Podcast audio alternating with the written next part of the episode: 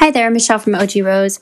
I'm continuing on today with uh, a series that I'm doing on a book called Modern Art and the Death of a Culture by H.R. Rookmaaker.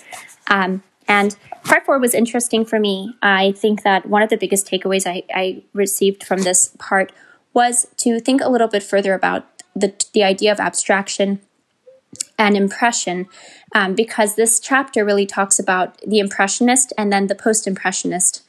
And what it sort of wants to talk about is, you know, further questions on reality. What is reality? How does the artist capture reality and um, depict it? And um, this this section really started to talk about how impressionists used light in a whole new way than artists had ever done in the past. Because if you think about like a typical like Renoir painting, there's a lot of dabbled light. You know, you might see dabbling of light spots basically on people's hats and clothing and even faces if um, if it's like say a scene of a group of people in like Paris. Um, and Rookmaaker says that's very distinct and unique because it's much more. It's almost like just really letting the light be in the painting as it would be as it hits your retina, and um, in this way, it was almost like trying to be more, almost like trying to be more photographic in a sense, but obviously different. But there's almost this idea of like this literally tr- trying to be a um a almost like a blank palette or something like that. Sorry, a blank canvas to what you're seeing and then just let it make its impressions. Like literally let what you're seeing make the impression of what is rendered or what is visualized, you know? So but the irony is in a sense in going in that direction of trying to just paint what you see um, and you know paint what what light hits your retina it ends up being more impressionistic in in this this style which is the the painting itself is a little bit more shapes are a little bit more muddled. Um, there's a little bit less clear rendering in impressionist art. And so what's the irony i guess is just this that as as artists started to paint from a more empirical objective or something like that, it became less. Um, in some ways, it looked less like reality, became more abstract. The physical became the abstraction, whereas the abstraction used to be in the mind, in one's thinking, in one's connection to existence.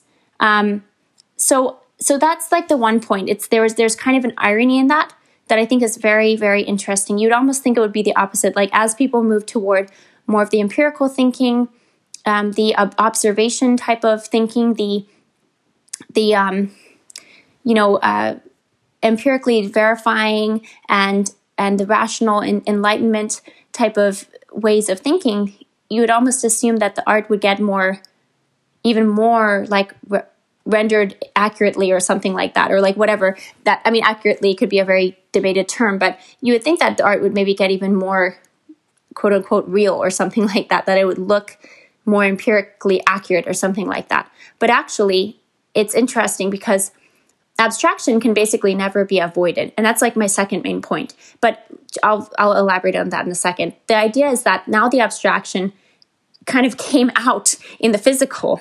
The art itself became started to become more abstract. It became more about like impressions of the senses. And again kind of like being almost just literally allowing yourself as the artist to be a film. Um, you know like if we think about film development in dark rooms and stuff like that for camera film it's literally just like being the surface for the light to kind of bounce off of and and expose right? And then and then just rendering that or like whatever painting that. That's a good way to to put it since they are painters after all. So so yes it's it's interesting because again that actually ended up making the art more um more abstracted in a sense a little bit more um, muddled a little bit less you know um, clear about uh, just less clear honestly like there's some there's a type of interesting and it's i mean it's quite beautiful the impressionist paintings are quite quite a sight um, but there is something that's almost slightly blurred within them in their style. And um, it's very interesting because, again, I think abstraction cannot be avoided actually. And so it, but as things moved in this direction that were, um, in a sense, more severed from the metaphysical root and just really trying to focus on the physical and what's seen, it became more, more, um, you know, abstract in the paintings themselves. Now, what I mean by like abstraction can never be avoided, I think that that what anytime you're doing art or manifestation of expression, um, you're always going to be dealing with some with abstraction somewhere. And so, you know, in the case of the impressionists, like I'm talking about, it kind of came out in their art. Whereas, if we think about the earlier paintings and things that that Rookmaaker was discussing, the abstraction was in the mind. The abstraction was kind of accepted in the mind, and then it informed the paintings or the art that was made. Um, so it's it's interesting because it's it's it could be thought of as like well you know maybe this it, like maybe this is a focus on just like oh any abstract art is you know just kind of getting away from uh, from maybe a metaphysical root I don't think that's really the case. I think it's more. I think that this book, what Rookmaaker is really talking about, is that this this movement again toward the the empirical, in a sense, very funny enough, made made art even more abstract. Uh, which again, I think that that's very very fascinating, and in a way, it's almost like you have to get further and further into that to almost come back to a sense of um, being in touch with with a metaphysical root or, or perspective of reality.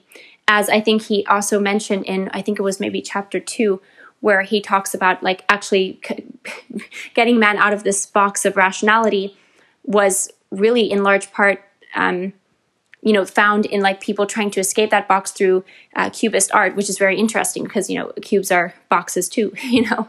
So it'll be interesting to continue reading this book and seeing what you know what is the trajectory of art and how you know further and further abstraction might actually like kind of lead you almost in a circle back to where you know back to where things kind of uh, began in terms of art's purposes etc but again i want to just flesh out this idea a little bit further and then i'll probably close on this re- on this recap and reflection but abstraction is unavoidable because you know, if you let, us take some of the paintings that Rookmaaker talked about at the beginning of the book.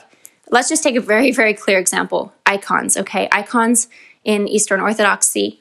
Um, these icons, and you know, you'll see them in other Orthodox practices, but these icons are, there is a type of, let's say, abstraction of thought. Um, and what I mean by that is you have an idea.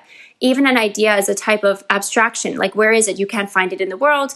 You can't you don't exactly know where it came from or where it, what it's exactly going to be doing but it's there. And so it's not it's not like you know it's not like your right hand but it's it's in a sense it's just as real. But it extends like out of yourself and therefore it's kind of abstracting um, reality in a sense um, but it also is tied to reality. It's tied to what you want to say about reality. So so anyways i think i think that abstraction is is unavoidable. So even art that seemed like not quote unquote abstract is still has still its own elements of abstraction. Um, we could also it, maybe it's easier to understand this if we use the word impression okay? Um, abstraction is in a sense like a type of impression. Um, so with an icon you're trying to you're trying to make a certain impression with that icon right? Um, or you have a certain impression of why an icon would be a valuable thing to paint. Um, maybe a saint, you know, you want to venerate a saint, you want to make an impression regarding a saint, or you had an imp- impression, you know, a saint made an impression upon you, and so you would like to depict their, um, you know, their personhood so that they can be honored, for example. So you're always working with like certain impressions okay? But when when we accept that they are we do actually have impressions as human beings. We do have abstractions and as human beings because you know as rookmaaker kind of develops through the first couple of chapters man does have this metaphysical dimension to him So I think almost in accepting it, ironically, that it's almost like the abstraction then is accepted in the thinking and in the processing and in the understanding of reality. And the art often that came from that was almost less, you know, abstract in this blurry, fuzzy, you know, kind of like um, slightly more muddled lighting type of sense. The art was a little bit more clear and had a more clear purpose too. Um, and you know it had sort of a bigger project if you will right? Just because it is tied to the metaphysical um, doesn't mean that there's no purpose in like an impressionist painting. I think that that would be a whole nother big discussion. But it's just a little bit of a different sense of the of the why and the how right? And um and also just sort of what uh, again what is reality? What do we see? And why do we see it the way we see it? Um, started to become much more heavily debated and questioned and that kind of breakdown in a sense of not knowing exactly how to answer that sort of showed up in in the art itself in impressionism which became more and more um, in a sense again abstracted physically. Um, so then at the end of the chapter um, Rookmaaker talks about Cezanne who really was I think in a way really wanted to, to he kind of saw I think in a sense the um, conceptual concerns like he had conceptual concerns with impressionism and so he wanted to do his own thing that kind of challenged um, you know challenged the impressionist and so he became you know one of the one of the post impressionists and he was really interested in kind of bringing together two things which is to paint only what the eye sees and yet to paint the structure of reality as understood by human rationality. So there's almost a way in which becoming much more physically attuned people forgot that the whole reason why there was this idea to just have things being empirically understood and seen and rendered was because somebody had the idea that that would be the best thing to do, right? That would be the most um, objective. That would be the most real. You know, it was always actually always from an idea. Like we're saying, if we, it's almost like that that was forgotten and not accepted or something like that after it was already, you know, gotten the ball was already rolling for that uh, way of thinking. So it it's very interesting because this is kind of Cezanne's project, which was kind of to bring in a sense a type of a type of like metaphysical quality to art again in remembering that it has this human rationality behind it. Um, but what this really led to, to him doing is in his practice was to really uh, look, look, look again and again, which reminds me a lot of like Rodin as well and and then Rilke as a poet who I think had this term of like in seeing or insight in seeing.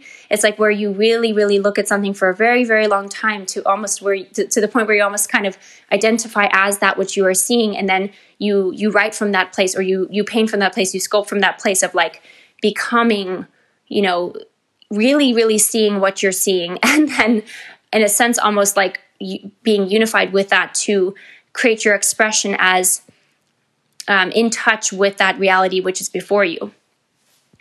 So, um, yeah, I think that's really that was a really interesting point on Cezanne, and you know, I think that um, that is interesting because then he he again he was trying to combine this idea of paint what you see, but then also he realized that well, you know, we're also using our own minds and our own interpretations here.